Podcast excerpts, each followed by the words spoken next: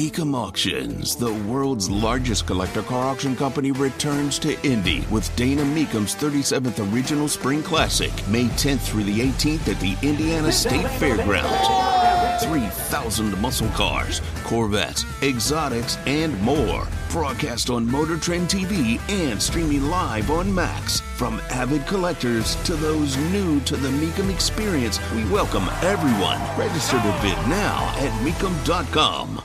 Bucky Brooks joins us today. Hello, Bucky. How are you? I'm doing well. What's going on, guys? Well, we got to figure this out because, as you know, in Indianapolis for about five-plus years, this has been a quarterback-starved location around the N F L, uh, like really nobody's business here. And every time a quarterback comes onto the market or there's their thoughts of availability, uh, normally we get kind of bum rushed to talking about it, and Lamar Jackson certainly takes the cake for that. Uh, where do we begin with this? A calculated maneuver, to say the least, via social media this morning from his standpoint, Bucky? Very calculated, because what it did, it not only created the conversation uh, that we're having about Lamar Jackson and those things, it let it be known that, oh, he put it out there that he wanted to be gone. And so while we on the outside, like, because everyone likes to fancy themselves as a G M and, oh, it's such a smart move by the Ravens, non-exclusive tag, they can get him at thirty-two million dollars, yada, yada, yada. There's a real person that wears that helmet. And so now what you've done is you've made it a situation where, do you want the player or not? Because there's a part of the negotiation where, yes, you want to get it at the right figure, but at some point you have to make a decision. Do you want Lamar Jackson, or do you want to move on from him? And if you want to move on from him, how much are you willing to move on from him for? And so Lamar Jackson said, look, I don't want to play for you. You don't value me. You don't appreciate me. Cool, I'll go somewhere when I'm valued. That was a signal from him to the rest of the league. Hey, man, I'm done with this. I'm willing to maybe sit out uh, the season because I want to be gone. I want to be in a better situation for myself. He is uh, Bucky Brooks of the N F L Network on the Andy Mohr Automotive Group hotline. Who has played this tune better than the other to this point? Eric DaCosta running the things for the Ravens organization, or Lamar Jackson himself? I mean, it's been horrible, like, from the Ravens standpoint. I mean, let's look around the league and let's see how many M V P quarterbacks have not – gotten their money with, with while having to do franchise tags and that. Man, that's a bad look on the Baltimore Ravens. Josh Allen got his deal done uh, a few years ago, and the range of quarterback money was forty-three to forty-five million dollars. Why the Baltimore Ravens refused to do that deal then does not make sense to me. And so now you let it get to this point where the quarterback market never goes down. And so they just should have paid it a couple years ago, because those deals would have been surpassed. Well, now what you run the risk of is, even if he waits and eventually comes to do the franchise tag, well, the deals of Justin Herbert, Joe Burrow, Jalen Hurts, those will hit the books. And those are not going to hit the books for any less than the forty-three to forty-five million dollars that Josh Allen signed. You're probably looking at closer to fifty million dollars. So by delaying the inevitable, they kind of drove up the price. They should have got this done a while ago. So Bucky Brooks of the N F L Network with us via the Andy Mohr Automotive Group hotline. I do want to dive into you know, some of the rookie quarterbacks coming out on their pro days and such in just a second. But what, what are your percentages right now where Lamar Jackson plays football? If you were guessing, throwing a dart at a dartboard, any of that, where he plays football coming up in twenty twenty-three? Well, I think if he's shrewd, I think he plays. I think if he wanted to, he could take it up to the day before the regular season, sign the tag, and get the money. You know what I'm saying? Like, so he has a few different ways that he wants to approach it. I think he plays football this year, but I think he makes it very, very uncomfortable for the Baltimore Ravens, because if he doesn't go to O T As, he doesn't um, do any of the offseason stuff, any of the training camp work with a new offensive coordinator and a bunch of new pieces, he automatically has derailed their season. So what is it that you're trying to accomplish with the Baltimore Ravens? Is it winning the negotiation or winning the game? So ultimately, the leverage goes back to Lamar Jackson. Do you think what we saw today with, again, this calculated maneuver via social media, do we, we see some general managers and, you know, maybe, for example, a guy like Chris Ballard, maybe owner Jim Irsay, do we see a, a higher level of interest piqued by what we found out today at all, in your opinion? Well, I mean, look, it's, it's, it's more conjecture, right? It's more the conversation that he's creating pressure in the media on the Ravens, more so than real pressure in terms of general managers inquiring. Any general manager worth his salt has already kind of figured out, like, hey, what do the Baltimore Ravens want? Like, is it really like the two number ones? What does Lamar Jackson want? Because they can talk to him directly. The thing about the Colts, uh, the Colts have to kind of weigh, where are we going to get our quarterback from? And so if it's, um, hey, we're not going to give one of the top two guys, it's Lamar Jackson versus Anthony Richardson and Will Levis, knowing that we got to pay Lamar Jackson. Which one do you want? Do you want the one that we've seen playing the pros, we've seen being at M V P level, or do you want what's behind door number two? That's the conversation. That's the dilemma. That's the debate that Chris Ballard is having with his staff. The amount of money, what you'd have to give up, and where do you factor in at least ending the past two years for Lamar Jackson, his lack of availability, you know, the tread off the tire, so to speak? What does that factor in as far as, again, hypothetically, Bucky, if you were to end up or get interest from someplace else and that be legit, where would you factor in that availability that hasn't been there at the end of the past two seasons? I guess I would factor in the same way that I factored in Joe Burrow tearing his A C L. Would that prevent you from paying Joe Burrow? He tore his A C L in this part of a year, but he came back the following year and led the team to the Super Bowl. I mean, look, it's a part of it. Anyone who plays quarterback, you run the risk of getting hurt, whether you play outside the pocket or inside the pocket. To me, I think it's really a non-factor when it comes into it. Jimmy Garoppolo just got paid from the Las Vegas Raiders. He ain't played a full season in like the last three years. Um, it's one of those things that we like to talk about, but at the end of the day, you judge by how you play. And when he's played, he's been one of the rarest quarterbacks that we've seen in the National Football League. And so you got to pay him what he's worth. And so that can be a consideration as part of the negotiation, but it shouldn't be the sticking point from bringing a quarterback that has played at M V P level, has a forty-five and sixteen record as a starter. Hey, Bucky, we've been running a lot of hypotheticals together around here, and I'll give you my, my draft angle in just a second, but one regarding Lamar Jackson, which, you know, obviously I don't think anybody thinks is a direct possibility, but one of those hypotheticals is, boy, how would he work with a guy like Shane Steichen in year number one, who did so well as the offensive coordinator for Jalen Hurts in Philadelphia? I, I mean, is there a legit reason to have peak interest if you're a Colts fan in all that is going on with Lamar Jackson right now? Lamar Jackson, this is not being disrespectful, Lamar Jackson is a much better player than Jalen Hurts, right? And we saw the way that Jalen Hurts performed and how well he played for the Philadelphia Eagles. So if you have an opportunity to get a better player, a player who has performed at a high level, and you can do the same stuff, like, you should jump on that. Also, when you think about like what we're talking about, because I, I look, I come from the draft world where we love picks, but how many times can we turn those picks into players? Like, in this draft, in particular, when you only have like maybe fifteen to eighteen guys that are really first-round picks, man, you give up that number four pick overall to take a player that you've seen play at a high level. So, to me, um, yeah, Shane Steichen can absolutely look at Lamar Jackson and see what he does.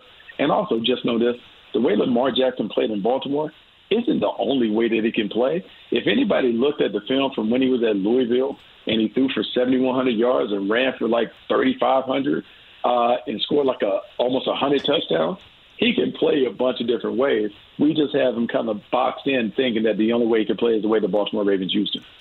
Well, and again, Bucky Brooks joins us from the N F L Network on the Andy Mohr Automotive Group hotline. My thought, because I heard this back in October, I mean, it was such a clown show here. We started talking about possibilities at quarterback, you know, basically before Halloween a year ago. And the name that I continued to hear was Will Levis. And you look at the numbers, and that kind of turned some folks off. Now, again, you can make up arguments about all these guys in a, as many different directions as you want to.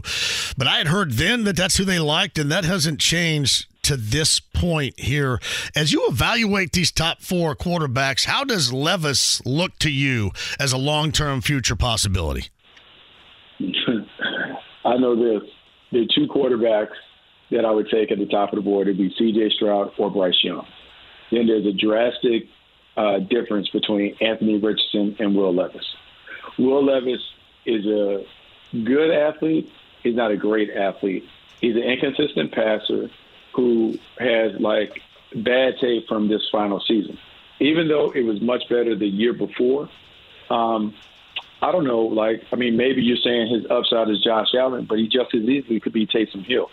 Uh, I don't, like, I understand the fascination with us over, like, bigger, faster, stronger, super arm talent, but uh, he's not a polished player. and he's not a day one where you drop him in and you can go and do a bunch of things and you're going to have a lot of success. Um, that's it. Like, I understand quarterbacks and how people push up quarterbacks when you need have a need. I just think you have to tread lightly when you're talking about Will Levis and Anthony Richardson because uh, they're not polished commodities when it comes to prospects.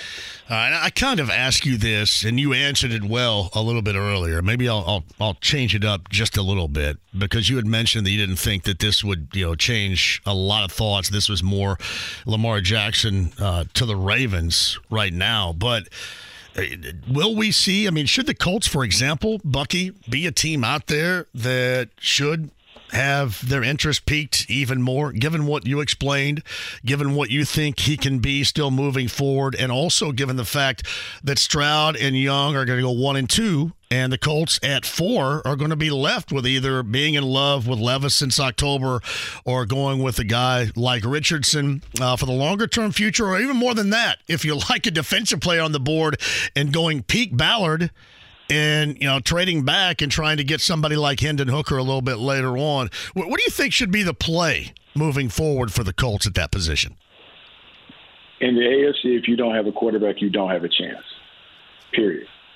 Pat Mahomes, Joe Burrow, Josh Allen, Trevor Lawrence, uh, you have Aaron Rodgers. Yeah, I mean, like Justin Herbert.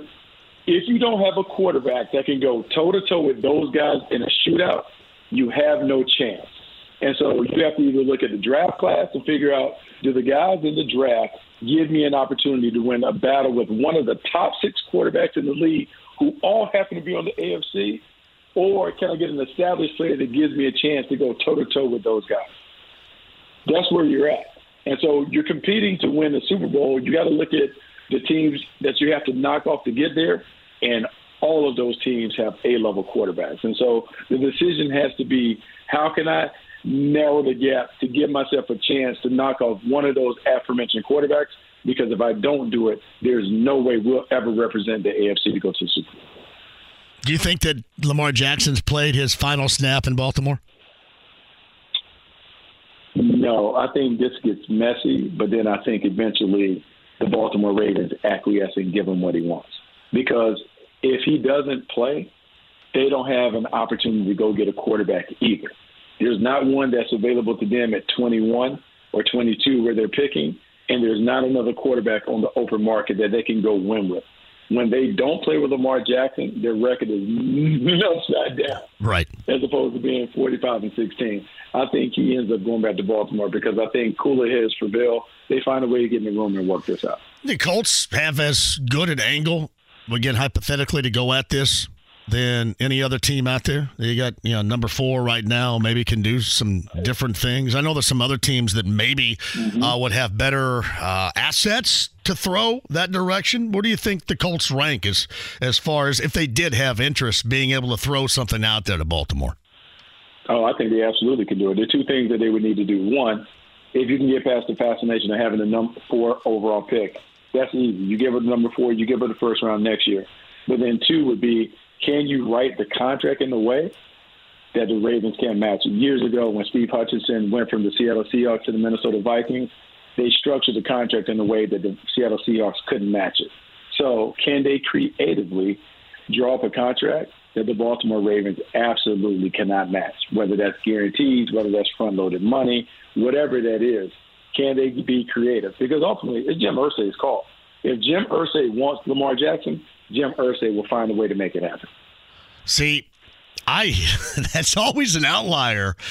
The thing of it is, I I guess a little bit around here, Bucky, I don't know how to put this in, in right terms because they've been through so much. I know this is a completely different direction. I'm not trying to compare, you know, Lamar Jackson uh, again to to Matt Ryan or to Carson Wentz or, you know, Phillip Rivers or anything like that. It just seems like that maybe they had been down that path so much in the past three years that they've all within that organization, including Jim Irsay, been resigned to say, all right, we're going to start right here with the quarterback. This is who we like. And they're There's the direction we're moving. And that's why I brought up to you, Should this change a lot of the thought process in, in within the past day, for example, in hours of what they had previously with where this Lamar Jackson storyline is going? Should that change that thought process with the Colts? Uh, so what it does is the conversation that you're having is probably all of your airways all day, right? Right. So I'm sure Mister Irsay is driving around town. He has to hear the fodder, right? God, I feel you on that. You're making a guy right, feel good right, sitting here, Bucky. Thank right, you. Right, right, right. So he has to hear that. So now he has to then begin to ask the question, okay, Ballard, what do you think? You know, so it creates the conversation, and then maybe like, you know what? What do we think about this guy compared to the draft picks? Because what you would like is the perfect world, right? The perfect storm was, okay, the Colts needed a quarterback. Andrew Luck is sitting there at number one. It matches up. What you don't want is we have a high pick, but the talent at the quarterback position doesn't add up to what the number four pick should be. And so then you reach, and the player that you bring in who's expected to be a franchise player, the first day that everyone goes into the stadium to look at the quarterback, everyone is like, oh, no. Oh, guys. And then you're stuck with a young quarterback for four, maybe five years that you know is never going to be good enough to beat those guys that he talked about. It's uh, Bucky Brooks of the N F L Network with us via the Andy Mohr Automotive Group hotline, the N F L Network analysts, Move the Sticks podcast, along with Daniel Jeremiah. I want to give you some love because you've been fantastic in the conversation here. What are you guys doing here in the near future with the podcast? Well, now that Lamar Jackson came out and did that, right before I have to do a mock draft, like, you got to cut know, a new one. Is what you're telling me. You, you got to do a new you know, one. You know that. You know that blows up everything that we talk about. And so, yeah. So it's, it's just mock draft day. It's just trying to figure out what we can talk about and stuff like that. But no, it's fun. Like the draft is fun. Uh, the draft has plenty of prospects that we'll talk about. Maybe not as much on the top end, but from picks fifteen to forty-five. There are a lot of good players that can make plays and are going to be solid contributors. One final thing here. Do you believe in Hendon Hooker at the N F L level? Absolutely. I do. I think he's going to be the sleeper. I think he's the guy that if you can get, as you talked about, top of the second round, uh, to me, his tape is better than Anthony Richardson and Will Levis. And, oh, by the way, they play in the same conference. So there is something that is a little different about him than those other guys. At the right price point, yeah, you pull the trigger. The guy can play. Awesome. Hey, man, you've been fantastic, and I know you've done a lot of this on the fly with that news today. We actually lined you up perfectly on this day with this news, and I can't thank you enough, Bucky. Appreciate you. Hey, man, thanks so much for having me on. Life is so much more than a diagnosis. It's about sharing time with those you love, hanging with friends who lift you up, and experiencing all those moments that bring you joy. All hits, no skips. Learn more about Kisqali Ribocyclib two hundred milligrams at kisqali dot com and talk to your doctor to see if Kisqali is right for you. So long live singing to the oldies, jamming out to something new, and everything in between. The Andy Mohr Automotive Group hotline. Let us all come together as we're all Owls again going into this weekend. He is the pride of Greene County, the head coach of Florida Atlantic on the Andy Mohr Automotive Group hotline. It is Dusty May. Hello, Dusty. How you doing, buddy? Good, John. How are you, man? Oh, I could not be more happy for you. I was absolutely thrilled. And I can tell you this, Dust. I had not been uh, that emotionally wound up about a basketball game in a long time. I was working right next door with my All Request Music show as that game was being played. I had to shut her down for a little bit. I can't lie. I had to shut her down, play a long song because I was so emotionally invested in that, man. That was special, and that was awesome to feel that way again. Well, I'm glad uh, we were able to do that for you, John. That's our why. That's why we do it. Thank you. I'm, I was hoping you were thinking about me um, in those uh, free throw shooting situations. And when, uh, you know, Noel had the uh, ball there at the end with an opportunity to tie. So I was hoping you were thinking about me with that in mind. Yeah, we uh, that, that was a stressful situation when the ball's in his hands. We put five guards in and uh, just wanted to force a tough, difficult shot. And fortunately, he gave it up and, and never got it back. That dude, did you ever think he's a, he's a He's a ball player. Did you ever think about fouling in that situation?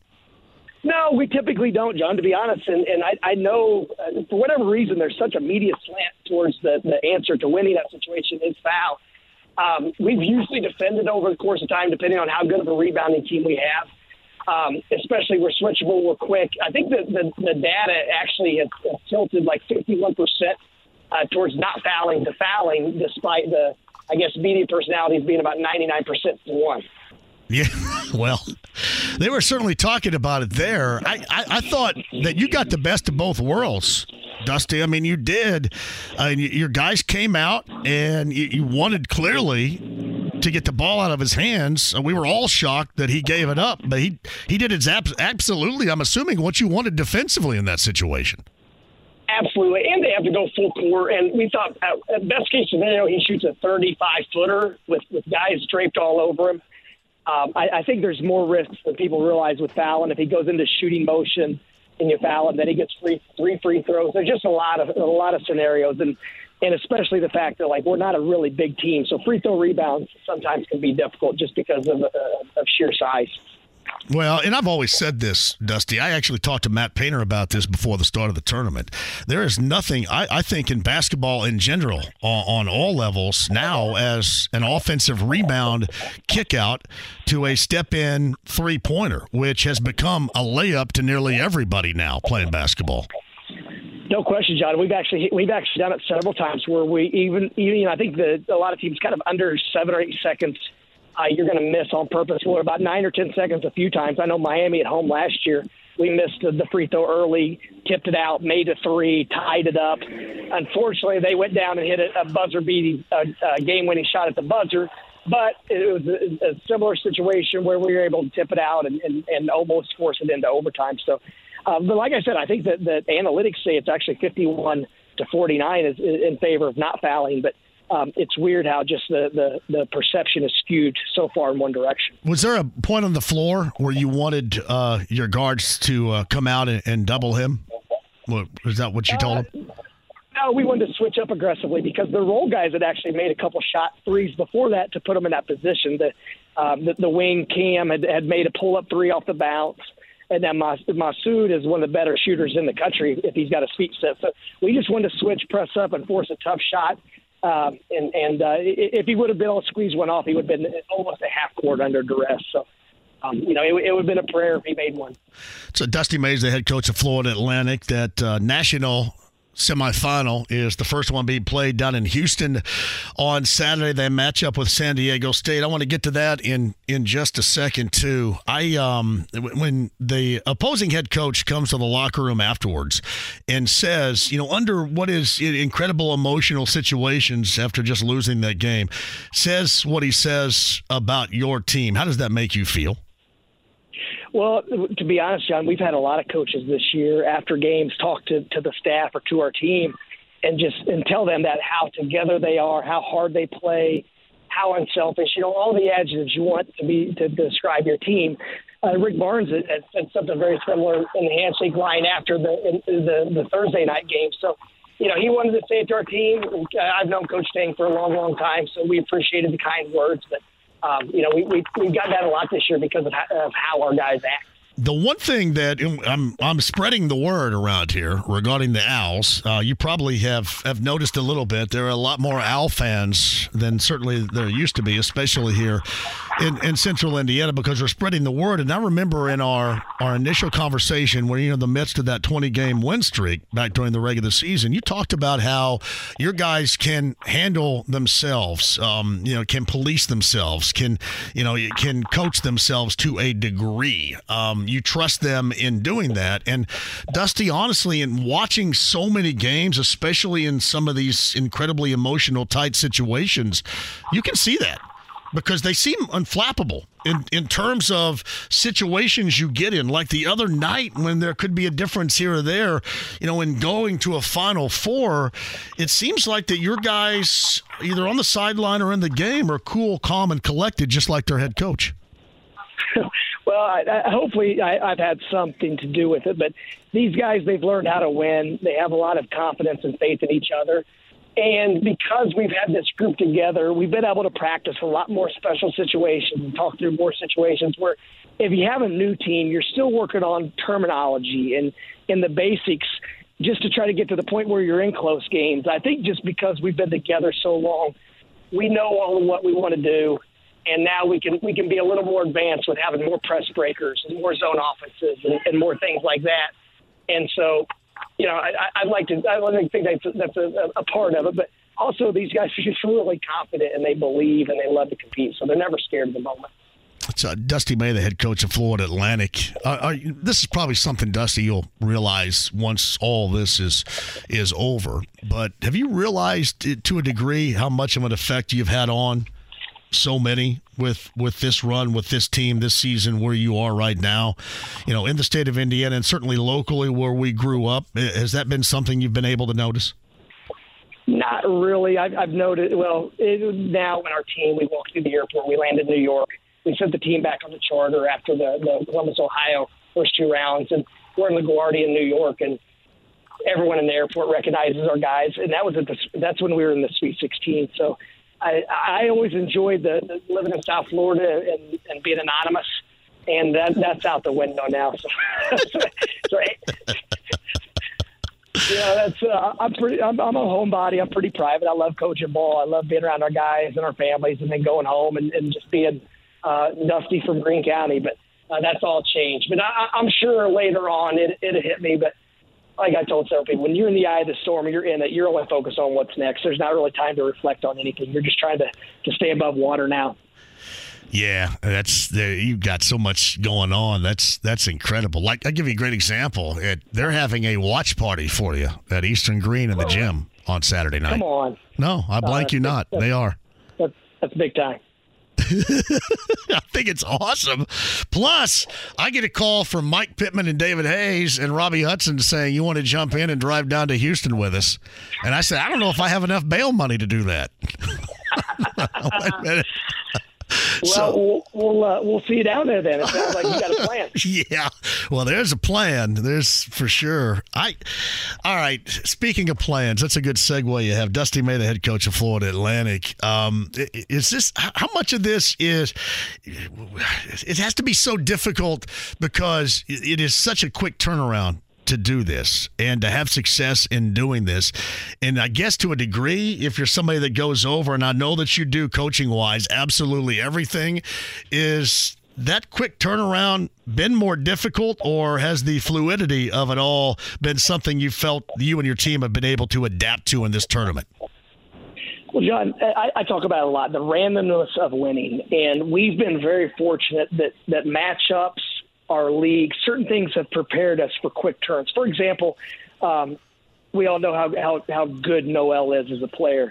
Well, he's very similar to three or four guards we had faced, including Kendrick Davis from Memphis a week prior. So we usually just try to, to, to in order to chunk the information, we just refer back to other guys and other teams that we play, because our league is big, strong, physical. U A B's a lot like Tennessee.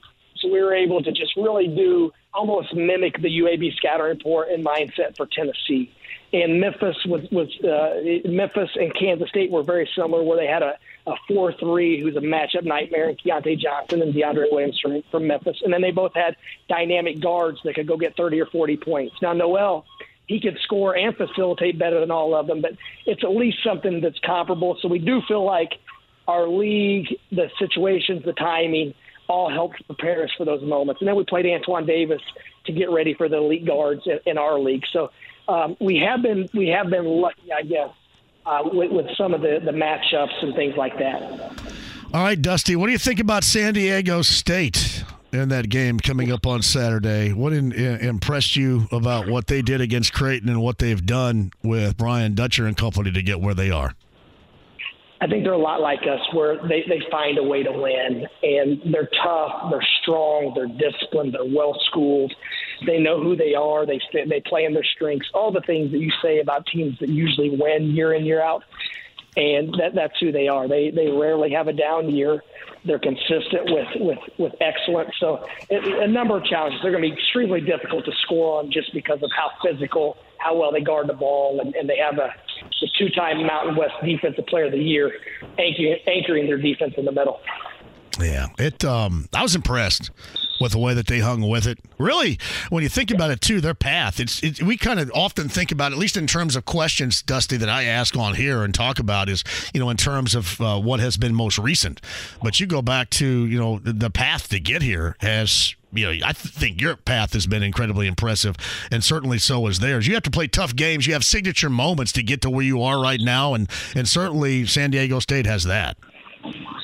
Absolutely. They uh... – I mean, Kawhi Leonard, they've had so many guys, but for them to do what to Creighton, what they were able to do, hold those guys under sixty points. I don't know if you've watched Creighton much. They're offensively, they're elite, and their coach is, is brilliant.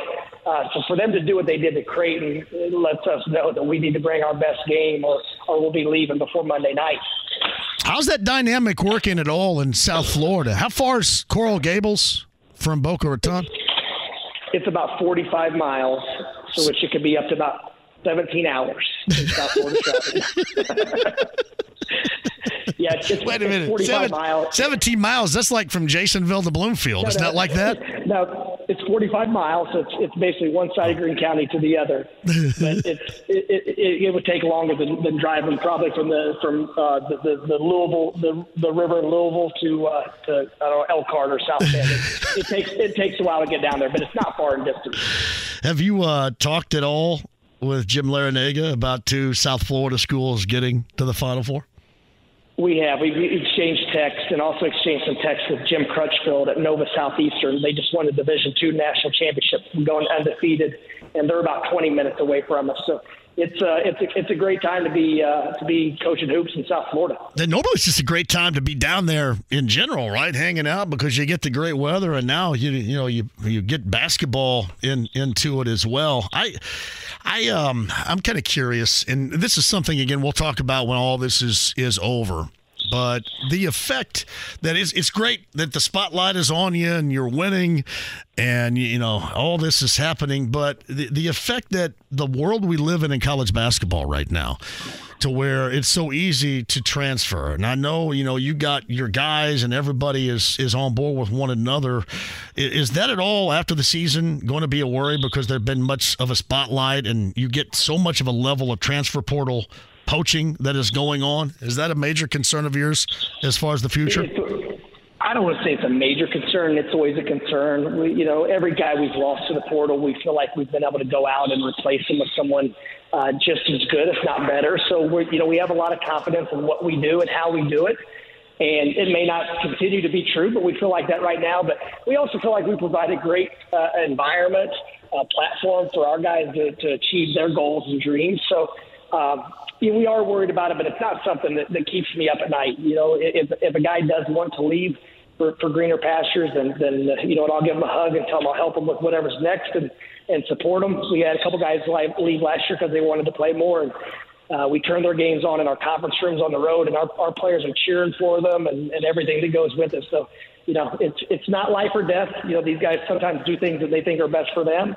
Sometimes it works out, sometimes it doesn't. But I do think our guys, are they know exactly what they're going to get here and what kind of environment's going to be. So we have a lot to sell to our own guys. To somebody that doesn't know how this works, do you think your guys are getting recruited up by others right now? John, I would say there's there's players on every roster at every level, Division One, Division Two, that are being recruited in some way, shape, or form by someone else. It's and it's not even the other schools at times. Sometimes it is, sometimes it's not. But it, it might be a third party who's trying to put a kid in the portal so he can get a commission on an N I L deal or whatever the case. There's there's all types of reasons. Or it's a, it's a high major player that's not playing a lot, and he's got low and mid major coaches reaching out to his people saying, "Hey, he'll play thirty-five minutes a game here." So it, it is what it is, and if, if that's what a player wants to do, then that's his right. And And you, you got to keep it moving. You got to move on. I mean, it, it, there's no point in sitting and complaining about all this stuff. It is what it is. We either adapt or we die. And, uh, you know, you, like I said, you got to put your guys in the best situation for them and you and just trust that it's going to work out. What is this financially doing for F A U and your basketball program? It's getting better, uh, exponentially better. um, It's been great for the amount of people that's gotten involved, for what it's doing for our university as a whole, athletic department, especially our program. Is this this, um, this was the, this was the moment we needed, John? This this you, We've only been a basketball pro- program since the late eighties. We're, we're not a one hundred fifty-year-old Land Grant University. We're a new, a new school. So we've never had a moment that would captivate a community, an audience, and, and now we have. Did you think that, listen, you and I have talked both privately and on this show about what you thought about this group. But is this what we're seeing right now? Is this what you had in mind the entire time? Did you think that this ultimately was a reachable goal for you and this group? Never thought about this. Just wanted to, to win our league, put ourselves in the best position possible to make the N C double A tournament, and then you get in and uh, you try to make a run at it. You know, there's no point in, in thinking about our goal to win five games or six games in a tournament. Let's get there. Let's make some noise and, and uh, see what happens. It's just, there's just too many different scenarios with injuries and breaks and whatnot. But I know this. I'm so impressed with our guys, how they just showed up and not been fazed one bit by the pressure or the spotlight or the expectations. They just, they love to compete and lay it on the line and trust that that's going to be enough. And, and as our record shows, it usually is. Hey, you're right about that. And you could tell, that's why I said a little bit earlier, with what you explained, how your team is and the makeup of your team, you have seen it. People have seen it. What you explained to people around here, they've seen it, especially when they've been fully paying attention in the past couple of weeks. Man, that's that's some special stuff right there, Dusty. Oh, John, they, they these guys have it, man. They've got that special sauce, and uh, they believe it. They believe it. So, Dusty May, the head coach of Florida Atlantic, are you allowing yourself at all to soak this up and enjoy it, or is it just from one interview to the next, preparing your team from one situation to the next here? But do you get a chance to, to soak it up at all?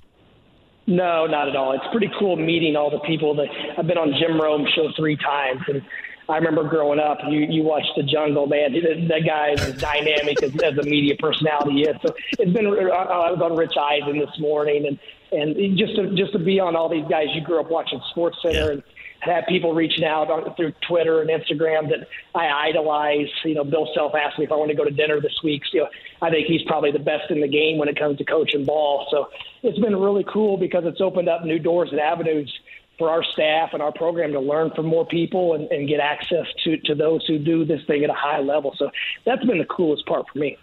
So back when you were playing Little League at Eastern and, and you uh, pissed and moaned about my, strike, yeah, about my strike zone. Oh, you pissed and moaned about my strike zone, and I'm, you know, a college freshman, and you're, did you ever imagine that you and I would be on a radio show talking about you coaching it up in the Final Four? I'm sure that's something you thought about then, right, when you're complaining about well, my I, strike zone? Well, if I remember correctly, it wasn't just the strike zone. It was the fact that you had a, a foot-long hot dog in one hand and a Big Red in the other trying to, trying to umpire a game. Wait a minute. I don't know if I represent that well. No, seriously, you're right about that. You're right about that. I, I, I think about that, and I think about all that morning basketball. You know, we did with, yeah. with Mark Barnheiser and you know Reed and and Hardesty and the, you know the guys in, in your class as well. I, I see bre- people breaking out old Hoosier basketball magazines with you know your. your mugshot looking picture in there that you took before that and, uh, you know, Oakland City stuff and all that. It, um, I'm telling you what, it makes those moments, I think, extra special to the level in which you've reached right now, does it not? Well, hopefully they're not breaking out any box scores, John. My numbers weren't great a lot of nights. So. No, but it, it's really cool. I just think back and how much uh, being in, growing up in, in Greene County and the Bloomington area, and, and obviously Coach Barnheiser's in, in influence on all of us. How much we love the game, love to compete.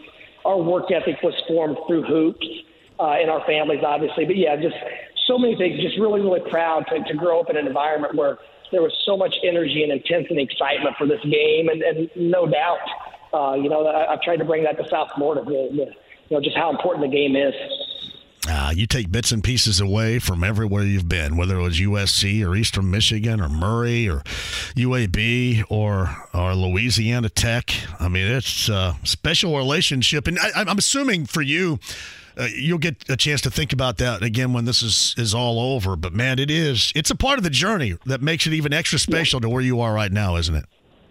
Yeah, John, and, and I guess the, the one uh, part that I can really sit back and, and reflect on is, is watching your guys cut down the net and seeing how happy they are for each other's success, your your players, and then also being able to share it with your wife and kids, where if it wasn't for Anna, there's no way I would have been able to even even support myself in, in my entry-level coaching positions that I had. She supported me, uh, paid the rent, and, and uh, always worked full-time raising the boys. So, uh, very, and then also, you know, we upper our, our three kids, moved schools, daycare centers, jobs, everything that goes with it, so I can chase my dream. And now for them to be able to experience this and have the level of pride they do in our program has been really cool for me, because, you know, we, we, drag, we dragged them around uh, a lot and, and uproot them in their lives. So very, very, those are probably the coolest moments, just watching our guys and, and my family, my mom and everybody just enjoy those moments.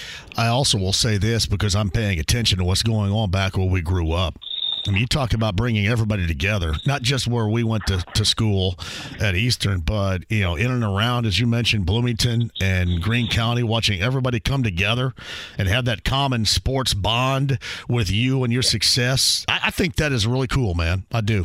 Yeah, no question. That's that's what sports does, John. It's, it can bring a lot of people together from all different backgrounds all over the world. So th- this group we have, is they're so special. They've been able to do that uh, with groups all over the country. I was on the air on Saturday night, as I mentioned earlier. My mom called me like five different times in the second half. She called me once to tell me she saw Joni cheering, uh, and then I said, yeah, no, it's right here. I'm working right here. It's right here.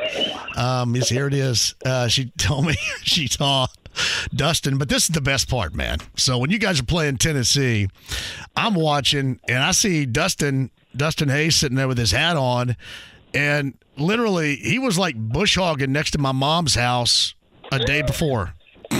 and, and then the next day he's sitting, you know, right there close to you at Madison Square Garden watching your yeah. team beat Tennessee. That that was surreal to me right there. I, I called him last night and I said, wait a minute, you were just bush hogging like, you know, forty-eight yeah. hours or so ago. And it's amazing, this run. And you mentioned Jim Rome and being on these national shows. Anybody else reach out to you that um, you thought was pretty cool? Yeah, Brad Stevens has been a great sounding board, obviously, being through this process.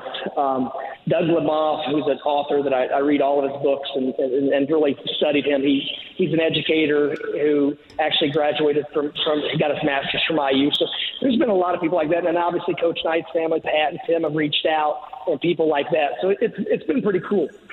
Yeah, it is. It's uh, Dusty May, the head coach of Florida Atlantic. As I mentioned, we are all Owls as they take on San Diego State. That is the first of two national semifinals down in Houston coming up on Saturday. So what do you think about this opportunity I have? So it's Mike Pittman, it's Robbie Hudson, and it's David Hayes, and it's like thirteen-hour drive. You think I got it in me here for this? Yeah, you got to live dangerously. Jump in. Jeez, I don't know, man. I don't know. I've been talking to this stuff before, and we all get in trouble, everybody but David Hayes. That's what happens. He finds a way out. He's slippery. He's slippery. Hey, my best of the family. We're really proud of you, brother. You know that. Thanks.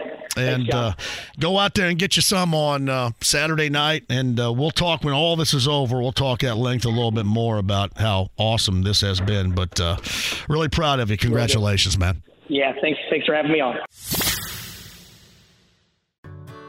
Whether it's audiobooks or all-time greatest hits, long live listening to your favorites. Learn more about Kisqali Ribocyclib two hundred milligrams at kisqali dot com and talk to your doctor to see if Kisqali is right for you. The Andy Mohr Automotive Group Hotline. Morning Show co-host along with Kevin Bowen. This is Jake Query, who joins us now. Did you have a little tutoring going on this afternoon? I did. Thanks for being... Uh... flexible there, John. I apologize for delaying you for an hour, but yeah, a little uh, month left of the math class from hell, and then I'm done. So done and done. That's right. Not that I'm counting. Now, I don't understand this. Yeah. The final is May third, and commencement is May tenth. Yeah. Now, that seems like an awfully quick turnaround. If I bomb the final, do they say, you know what? We've already gotten your deposit on your cap and gown, but you, you flunked the final, so no go? Or is this just me being old and having figured out what I would not have realized when I was like twenty-one? I, um, yeah, I, I wouldn't like the quick turnaround, because I, I want, I probably want a little cushion effect in case something goes haywire, maybe a little makeup time, right? Yeah, you think? yeah. You think? A bit, yeah. bit of a tightrope you got right there. But I, listen, I give you full credit. I wouldn't be. There is no way in the world I want to open another book in this capacity. So full credit for you right there. Well, actually, John, and I appreciate that. Um, but just to put a bow tie on it, I guess, I think you know this, but others may not.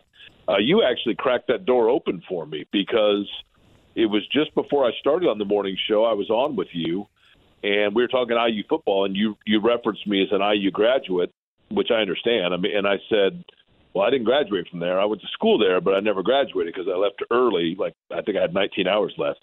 And it was then that the Indiana Department for Higher Education reached out to me and said, look, there are a lot of people in your situation, and we'd like to get the word out that you can always finish. And so that's when I contemplated it and said, all right, let's do it. And, um, you know, it's not like I've been sitting there taking twenty-hour semesters. I lost some hours in the, in the transfer over and switching it around and all that. Not transfer over, you know what I mean, over thirty years. So, um, so anyway, it's been, I've enjoyed it. I haven't necessarily enjoyed the math, but I do like my tutor a great deal. And, um, you know, it keeps me awake in the afternoon. So I guess that's good.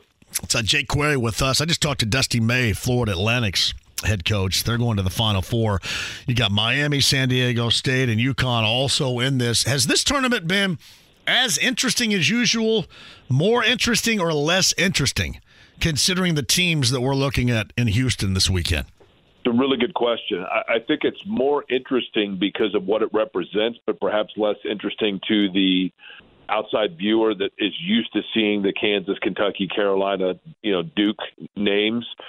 But I think it's more interesting because it represents kind of a shift in college basketball. Now, how permanent that remains or how permanent that is remains to be seen. But, you know, when you look at Florida, you know, Florida Atlantic, obviously, and you always have teams like that, you know, that's not unusual. I mean, you saw Wichita State break through. Butler certainly comes to mind. But a, a team like Miami, you know, that, that has always been a decent program. They're in a big a big conference, but to use the N I L money to go out to get transfers, to, to piece things together. I think we're going to see more of that, John. I really do. I mean, I, you know, N C double A basketball now has kind of become free agency. I don't think there's any secret about that. Um, so I think this represents a potential shift. Now, maybe next year the Final Four is, you know, Kansas, North Carolina, Kentucky, and Duke. but but I do think in that aspect, the curveballs that have come with it and some of the big boys getting bounced is pretty interesting. Yeah, I, I do, and especially because I, I obviously got one that's that's certainly more interesting than the others. But yeah, I don't mind it when it's like this either. And you're right. I, I mean, this is a combination, right, of a, a COVID extra season. This is a combination of, you know, N I L. There's a lot that has ultimately affected this. Plus, you know, kind of the same old thing that we've known for a while now, just how a high level of guard play, as we've seen across the board with these four remaining teams, has been the most important aspect of the makeup of a team. Yeah, and I'll tell you what, it, it's fitting that, to your point, I mean, the COVID year, the transfers, all that, in, in guards, guards, guards, right? So it's fitting that Miami is in there because it is kind of, depending on which side of the coin you're on, the perfect or imperfect storm for it to be this. You know, you can't say unprecedented out of whack because back when Butler made it twenty eleven, you had a higher accumulation of seeds in there. But, John, look, I agree with you. And, and this was the problem, lack of a better word, for Purdue and Indiana this year, or the challenge they were going to face. Both of them were really good, and both of them had outstanding college basketball players. But they were anchored down low. And if you look at the teams that are left, now Connecticut obviously has a really good big man, but fast, furious, hectic pace guards that play under control despite looking like they're not under control. I mean, that's that's where we're headed now, right? I mean, San Diego State can guard the heck out of you. But and all those teams are quick. But I just think the one thing, you know, college basketball guards, man, it's like cornerbacks in the N F L. Your team cannot have enough of them. Uh, if you if you got five, you might as well have ten. Uh, that's just the way it goes. Yeah, and that's you know, Florida Atlantic has a ton of guards, and they go deep. And, you know, that's one of the things that we'll talk about after this season, because now these guys all get under the spotlight, and you wonder, you know, how many of these guys are going to, to get poached or recruited out with a, a you know N I L money that maybe F A U is not going to be able to match, because they've made a lot of money and they have grown, you know, that you know the basketball program, they have grown that financially, but it is still uh, compared to what others have to offer, that's still going to be difficult. We'll see if uh, there's any poaching going on at the end of this year from what is a deep team, most of which is coming back next year.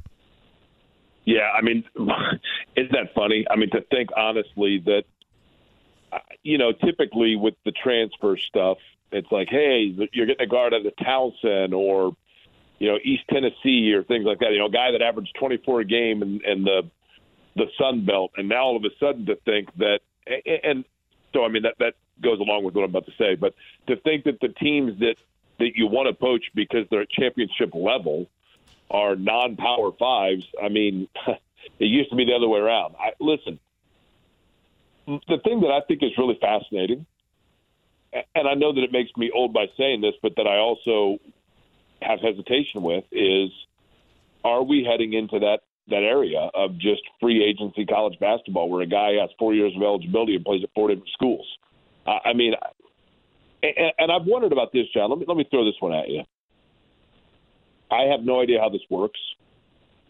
If you play three years at, uh, we'll just say, for lack of a better phrase, uh, you know, Ohio State. So if you play three years at Ohio State and you got a year of eligibility left, and you go ahead and announce you're transferring and you play your last year at Princeton, do you get a degree from Princeton? Like, how awesome would that be? That that can't be, academically speaking, that can't be the case, right? Well, you trans- I mean, do you transfer your your credits to try to get a degree from Princeton? Do you further your degree that you get from Ohio State at Princeton? I, I guess yeah. I'd have to know the scenario. Yeah, I mean, I, I would assume that, that even with athletic, you know, even with athletics being in play, you would have to have a certain percentage of your hours be from Princeton, and you wouldn't be eligible, I wouldn't right. think. But I don't know. Otherwise, man, otherwise, Princeton, Stanford, Duke, and Northwestern better load up in the transfer portal, right? Like Vanderbilt. All of a sudden, Vanderbilt's got seven fifth-year seniors that are all going to graduate from Vanderbilt that started like somewhere at Ohio U. Hell yeah! If you I mean, watch the, the the there's a transfer portal report where you can see, and it's it's pretty close to to up to the minute. And it, it's funny. I looked at it last week, and at one point in an hour during the day, it. It, it had a transfer reported five minutes prior, fifteen minutes prior, twenty-five minutes prior. I mean, it was, it was, it was like just a, a endless wheel of announcements of those entering the transfer portal. It was amazing to like, see.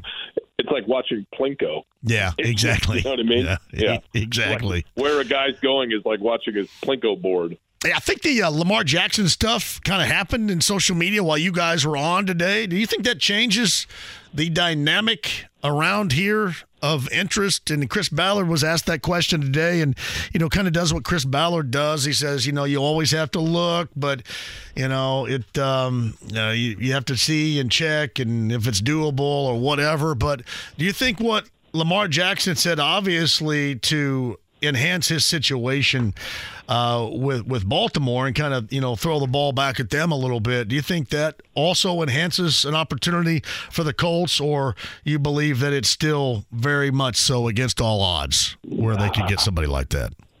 Here's the thing. Against all odds, you know, I, I don't know. But my thought process in this, I would think this would be Chris Ballard's process, thought process. My thought process would somewhat be, and this is the way I always analyze it, John. Look at Baltimore. Baltimore was good, and I know that Lamar Jackson was hurt, and that roster still was able to get them in position to to get into the playoffs, even though Lamar Jackson didn't play because he was hurt. Is Baltimore's roster superior to Indianapolis's? Probably, based on that. If Lamar Jackson was healthy, was Baltimore a Super Bowl contender? I don't even know that you would say they would. And so if they have a superior supporting cast and you put Lamar Jackson into that superior supporting cast and they still aren't a Super Bowl contender, then why would Indianapolis be by adding Lamar Jackson?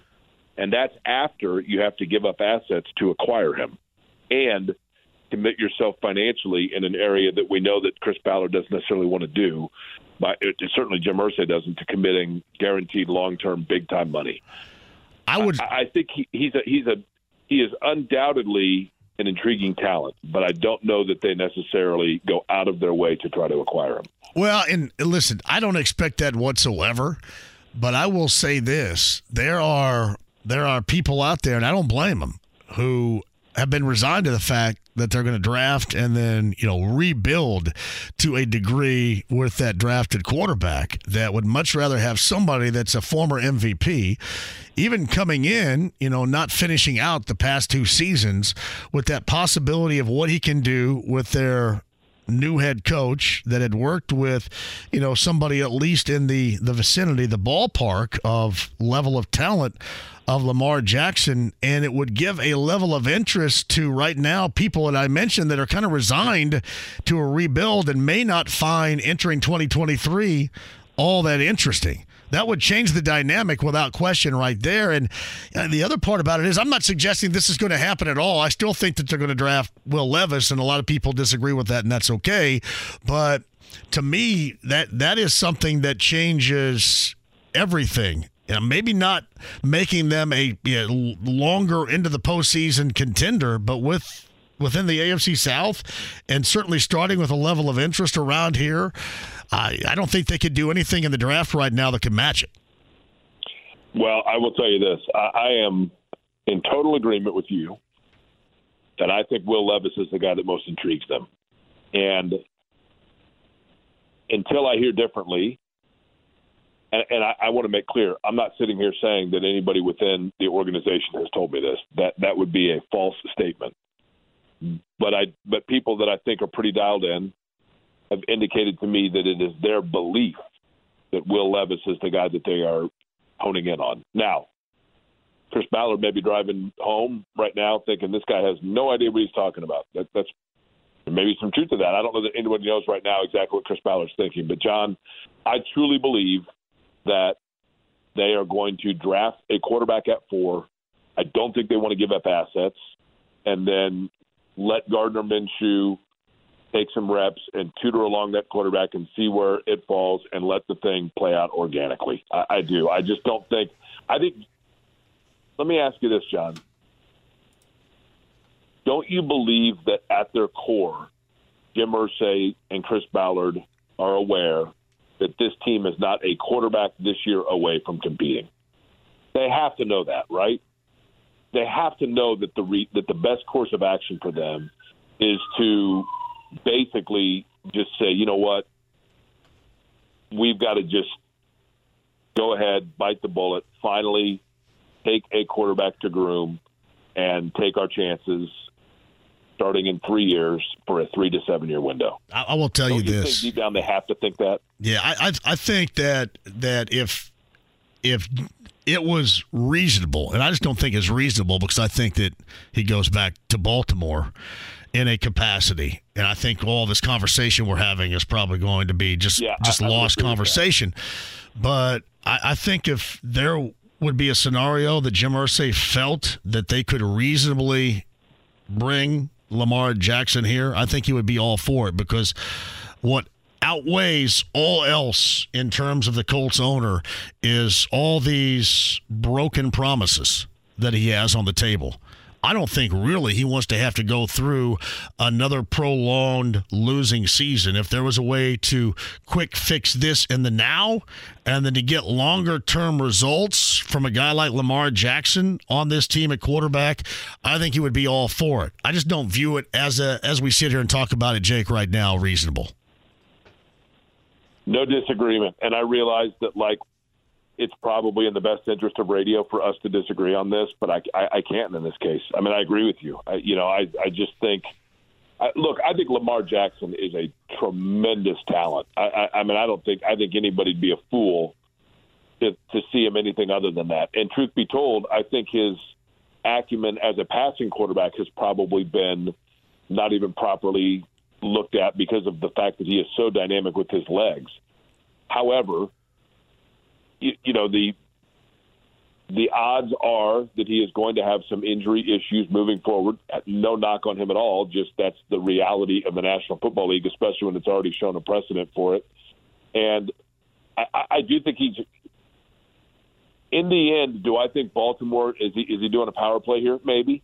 And maybe he, he ends up staying in Baltimore. I don't think they would trade him to the A F C, quite frankly. I mean, if they're going to – that's the other thing we haven't talked about. I mean, yeah. if, Bal- if he's if he's requesting a trade, fine. Then if you're Baltimore, don't you send him to I, I well, don't know who it would be in the N F C, but I I just don't I, yeah I don't I don't look at this as it's great for sports talk conversations we're having as you'll have tomorrow morning. I just don't think uh, there's much of a reasonable circumstance to believe that in actuality that could happen. Hey, big fella, I got to run here, but uh, I appreciate you. We'll do it again next week, and your pal Derek Schultz is in for me coming up tomorrow, so thank him for that too. All right, will do, John. Always a pleasure. Thanks for being flexible today.